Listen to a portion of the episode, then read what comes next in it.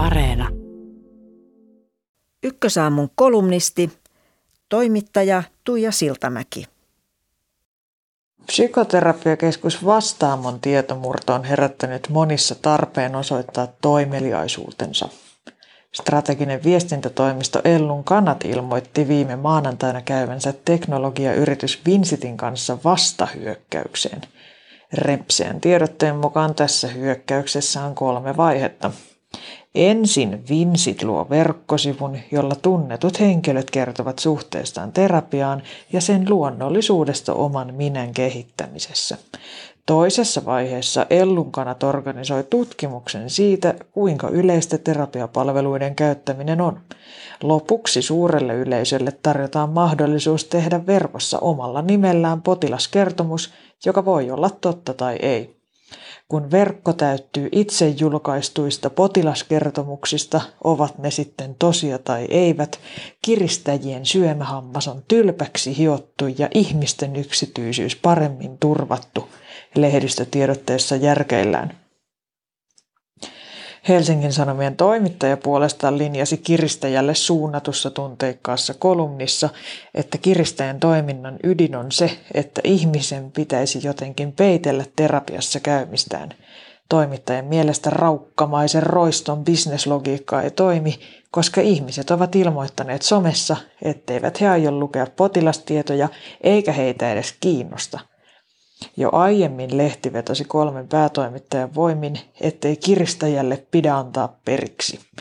Yhdessä pystymme vesittämään rikollisten pyrkimykset, lehti julisti ja muisti mainostaa, että koronakeväänä Helsingin Sanomat kannusti suomalaisia vertaisapuun laajalla Suomi auttaa teemasisällöllään. Ovatko kaikki, anteeksi vain, menettäneet järkensä?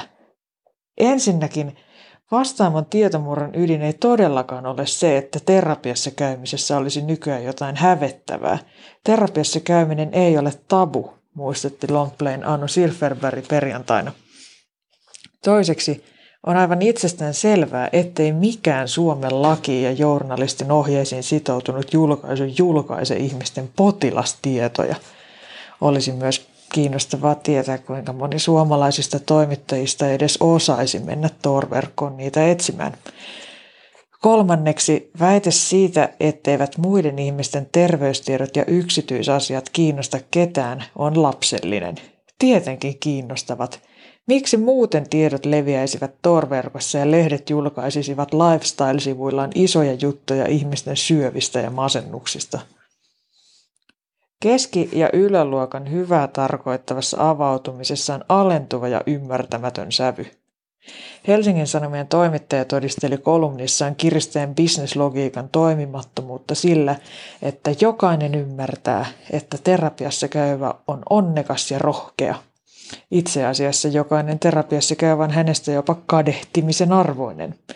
Siinä mielessä kyllä on, että toisin kuin työterveyden piirissä olevalla keskiluokalla monille muille terapian pääseminen voi pahimmillaan olla uskomattoman hidas ja byrokraattinen prosessi, joka vaatii sellaista jaksamista ja kykyä, johon avun tarvitsijalla ei välttämättä ole voimia.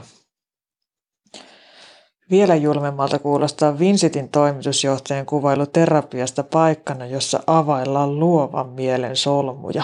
Monelle terapia on keino pysyä hengissä – Luovan mielen solmujen setviminen on epäilemättä tärkeää, mutta moni käsittelee terapiassa todella arkaluontoisia traumaattisia asioita. Ei se hävetä, että on käynyt terapiassa, mutta jos on terapiassa kertonut vaikkapa itsemurha-aikeistaan, pedofiilisista fantasioistaan tai luetellut kaikki käyttämänsä huumeet ja vihaamansa ihmiset, on ihan ymmärrettävää, että saattaa pelottaa lamauttavan paljon, mitä tapahtuu, jos tiedot tulevat julki tai mitä varastetulla henkilötunnuksella voi tehdä. Miten siinä tilanteessa tarkalleen ottaen lohduttaa tieto siitä, että luovan luokan luova mieli saattaa joskus mennä solmuun? Entä miten toisaalla julkaistut keksityt potilaskertomukset muka kumoavat torverkossa leviävät todelliset tiedot? Miksi rikoksen uhriksi joutumisesta pitäisi ylipäätään yrittää löytää jotain hyvää, voimauttavaa ja kasvattavaa? Kaikkia vaikeuksia ei tarvitse yrittää kääntää voitoiksi. kiva, että ne kuitenkin taipuvat voiton tavoittelun välineiksi. Poseeraamisen ja viestintätekojen sijaan huolestuneet kaupalliset toimijat voisivat auttaa konkreettisesti. Esimerkiksi F-Secure alkoi kerätä bitcoin-osoitteita, joihin lunnaita on maksettu. Mieli ry, ja monet muut, myös Helsingin Sanomat, ovat jakaneet toimintaohjeita tietomurron uhreille. Joku olisi myös voinut jo ajoissa painostaa Klarnaa, joka on yksi niistä palveluista, joiden kautta ostoksia voi vahvistaa henkilötunnuksen avulla. Ensimmäistä kiristyskirjettä seuranneena tiistaina henkilötunnuksella shoppailun pystyi kieltämään yhdestä maksullisesta puhelinnumerosta. Jonotusaika oli jopa puolitoista tuntia. Siinä on mukavasti aikaa miettiä, kuinka kiitollinen, siunattu ja onnellinen tästä kaikesta onkaan.